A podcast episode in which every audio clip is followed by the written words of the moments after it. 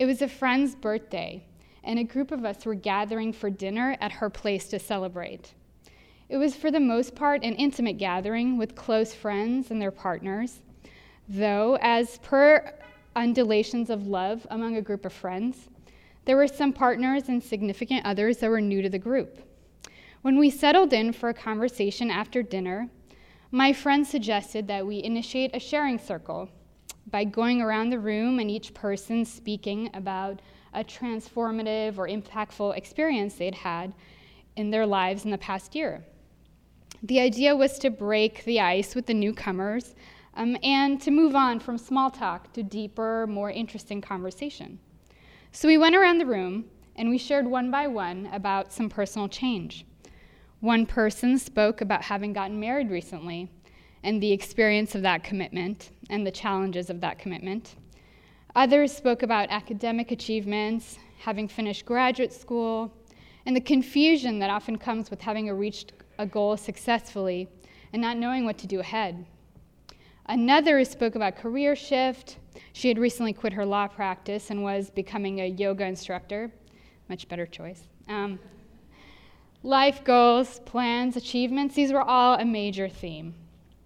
Toward the end of the circle, the turn landed on a young man, and he was not a regular of the group. And at first he hesitated, but then he shared about a personal loss he had undergone in the last year. His wife, young, beautiful, at her prime, had in that past year passed away from a terrible battle with an aggressive and unusual form of cancer. The room fell awkwardly silent. None of us had thankfully experienced anything as painful, and no one really knew what to say. And the more details you heard about his story, the more it would break your heart. I learned that his, he and his wife were teenage sweethearts, the kind you might read about in a novel that would inevitably made into a romantic movie. They were molded into each other from a young age. They were married right out of college. He spoke about her with such tenderness and devotion that he deeply loved her, that she, she formed a deep part of his sense of self, and now she was abruptly gone from his life. He said he was surprised the sky didn't fall down the day he, she died, although perhaps what he was really saying was that to him it felt like it had. This man's sharing had probably only lasted a few minutes, but his words sprawled across the room they settled in among us with such a weight, it was as if new bodies had joined the room. His pain was so tangibly raw and searing that the room started to feel warmer and smaller because of its intensity. And as everyone shifted nervously, thinking about what to say next, one individual bravely tried to relieve the heaviness with a positive and gentle remark about healing and moving forward. The young man wouldn't have it. He shook his head and with a slight quiver in his voice, he replied, Some cuts just run too deep. I couldn't help but continue to think about this man's difficult and moving story for days after. His words burrowed into me. Some cuts run deep. I thought about how he framed his emotional wound as a deep cut. And indeed, this is how many of us frame our emotional injuries an aching heart, a broken spirit, a broken back, and so on. And these are painful, powerful experiences usually. But what about the actual injuries we bear? The tangible cuts, the tangible marks on our bodies? I wondered, well, what kind of impact do they have, if any, on the deep parts of ourselves? Where do they meet our souls? I thought, well, if you cut deep enough and far enough into the visible flesh, what do you reach? Do you eventually reach the spirit? How, how do we understand this connection between our material body and the immaterial spirit? And what's the point of doing so? Philosophers and theologians across the ages, both Muslims and non Muslims, have asked this question the question of where do mind and matter meet? And in philosophical discussion, this is called the mind body problem. This is the conceptual problem of trying to understand how the mind, so thoughts, emotions, consciousness, how are these things related to our body? What, what properties and functions are characterized as purely mental, and what are purely physical? And why is this a problem? One reason we could say it's a problem is because the mental and the immaterial and the physical and the material are so distinct, they seem so separate from each other, and yet they're so intimately connected to each other in making who we are. So, in religious discussion, turning to that, mind, what philosophers called mind, was replaced with soul. So, human beings were understood as composed of body and soul. And the discussion began to revolve around the nature of the soul and its relationship to the body. And I, am not going to go into all of the fine uh, linguistic discussions here between mind and soul and spirit and self. There's so many uh, concurrent terms we use, but I'm just going to stick to soul for simplicity's sake. So, in summary, we can say that soul was understood as the immaterial, the, the intangible aspects or essence of a human being, the true essence, the, the thing that imprints our individuality, our humanity onto ourselves. Um, but different religions and philosophers, I should say, put forth a variety of typologies um, about what is the nature of the soul. Um, where does it come from? How does it come into existence? Its mortality, its eternity, and its relationship to the body. And Muslim sages, philosophers, theologians spent a lot of time, substantial, rigorous thought on this topic. Um, very broadly speaking, in Islam, we can say the soul comes into existence at the same time as the body. Um, in the Quran, in Surah 81, verse 7, souls are talked about as paired or married. Um, the word zauj is used, the word for marriage. They're married to bodies. Um, and it's known as the element that animates the body. Without, without a soul, a body is lifeless. It gives it life, it gives it uniqueness, it gives it desire. The soul is, ends this link to the body at death, where the body becomes lifeless and without any of these unique properties. Um, and thereafter, the soul moves on. It has a life of its own. Its union with the body, we're told, is a temporary condition. Indeed, Muslim philosophers and theologians argued that the final end, the happiness of the soul, is ultimately its ability to separate from the body, um, and become part of the eternal aspects of the universe. So the soul's relation to the body was characterized as bringing the body into form, bringing will into the body, bringing life into the body. So while body and soul are distinct and separate, they have distinct and separate properties. They're simultaneously individual, indivisible, excuse me, and, and inevitably linked. Um, but philosophers agreed and theologians agreed that the soul was said to perfect the body. So the body needs the soul. Now we can agree that the soul, eternal, immaterial, immortal, perfects and animates the body. But we might ask, thinking along this, the question I opened with, what, if anything, does the mortal, finite, imperfect body do for the soul?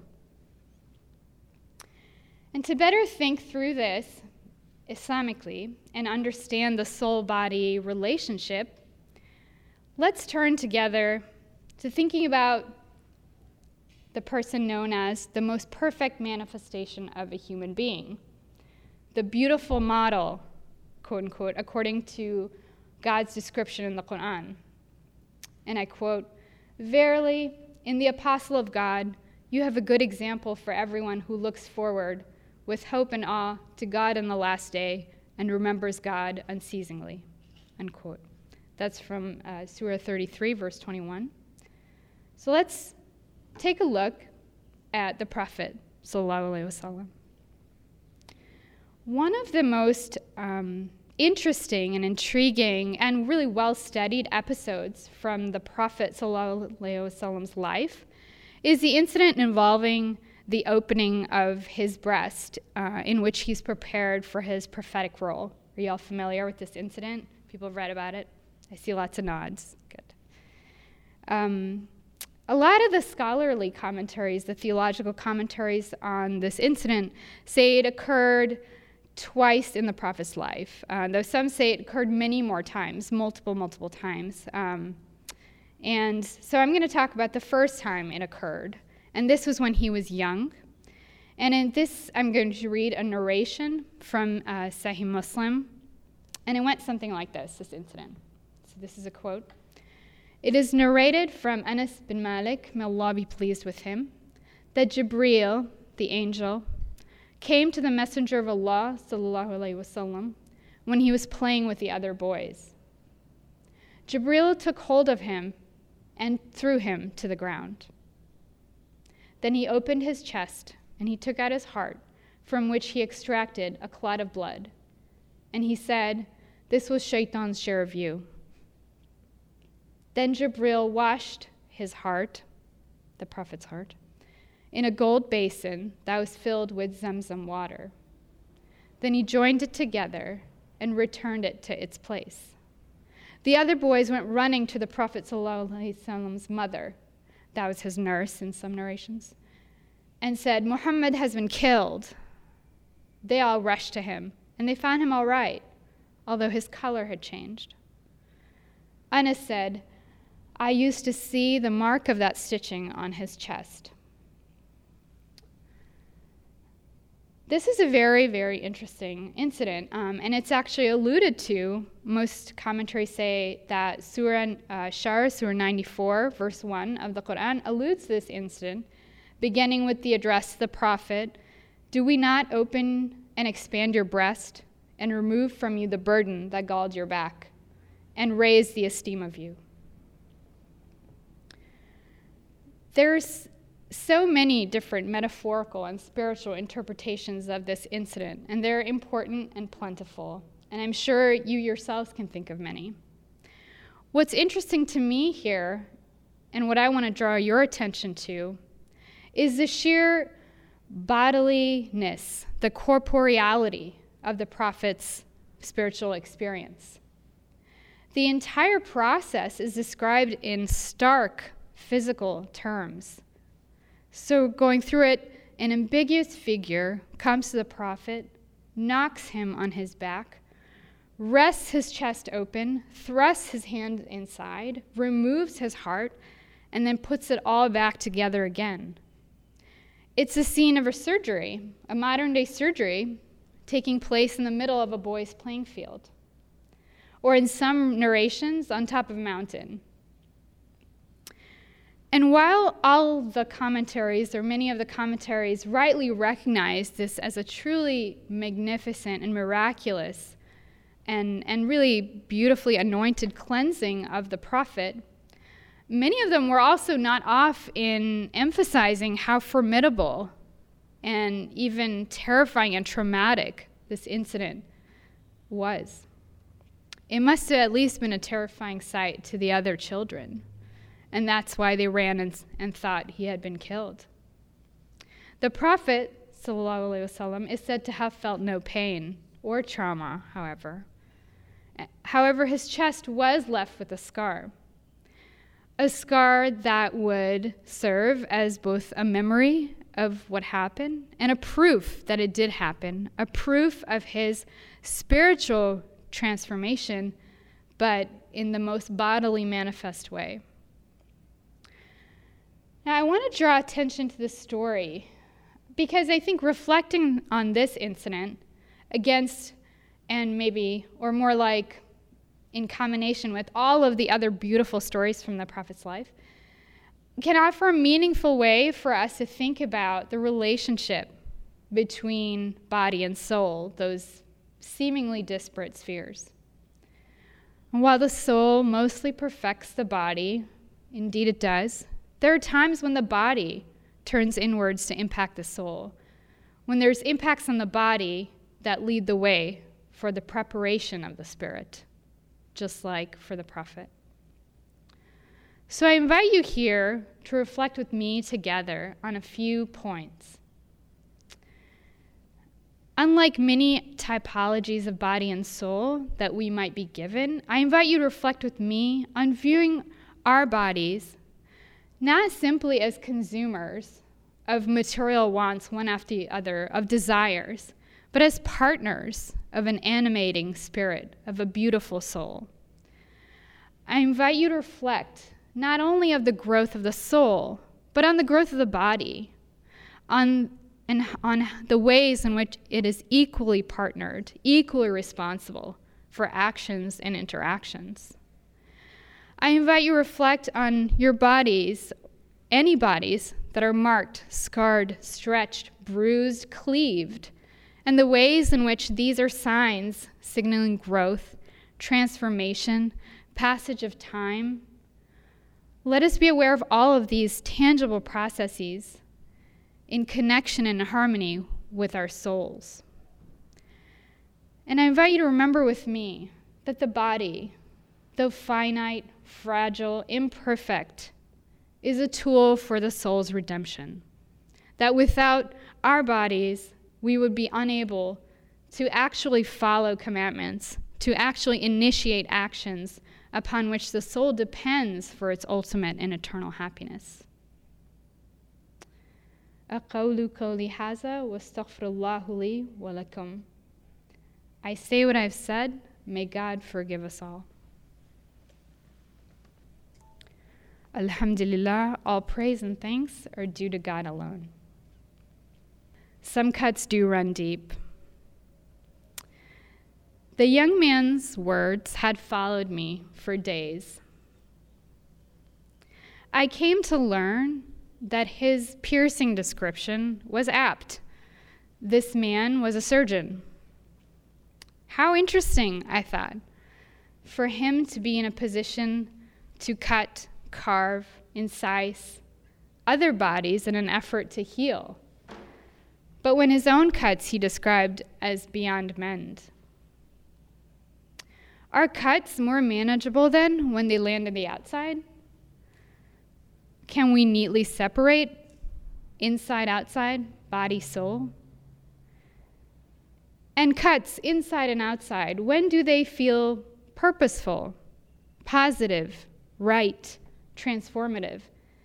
And when do they sometimes feel confusing, terrifying, gruesome, even? In an interesting talk I heard recently given by Karen Armstrong, a wonderful scholar, she said, the task of our time is to know each other.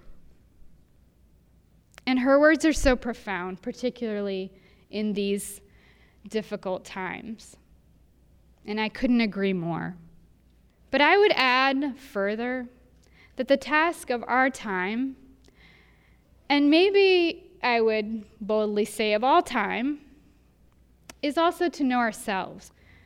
Because knowing ourselves in both fundamental and metaphorical and spiritual and bodily ways leads us to the ultimate goal, which is knowing who created us, which is knowing our Creator, which is knowing our Lord.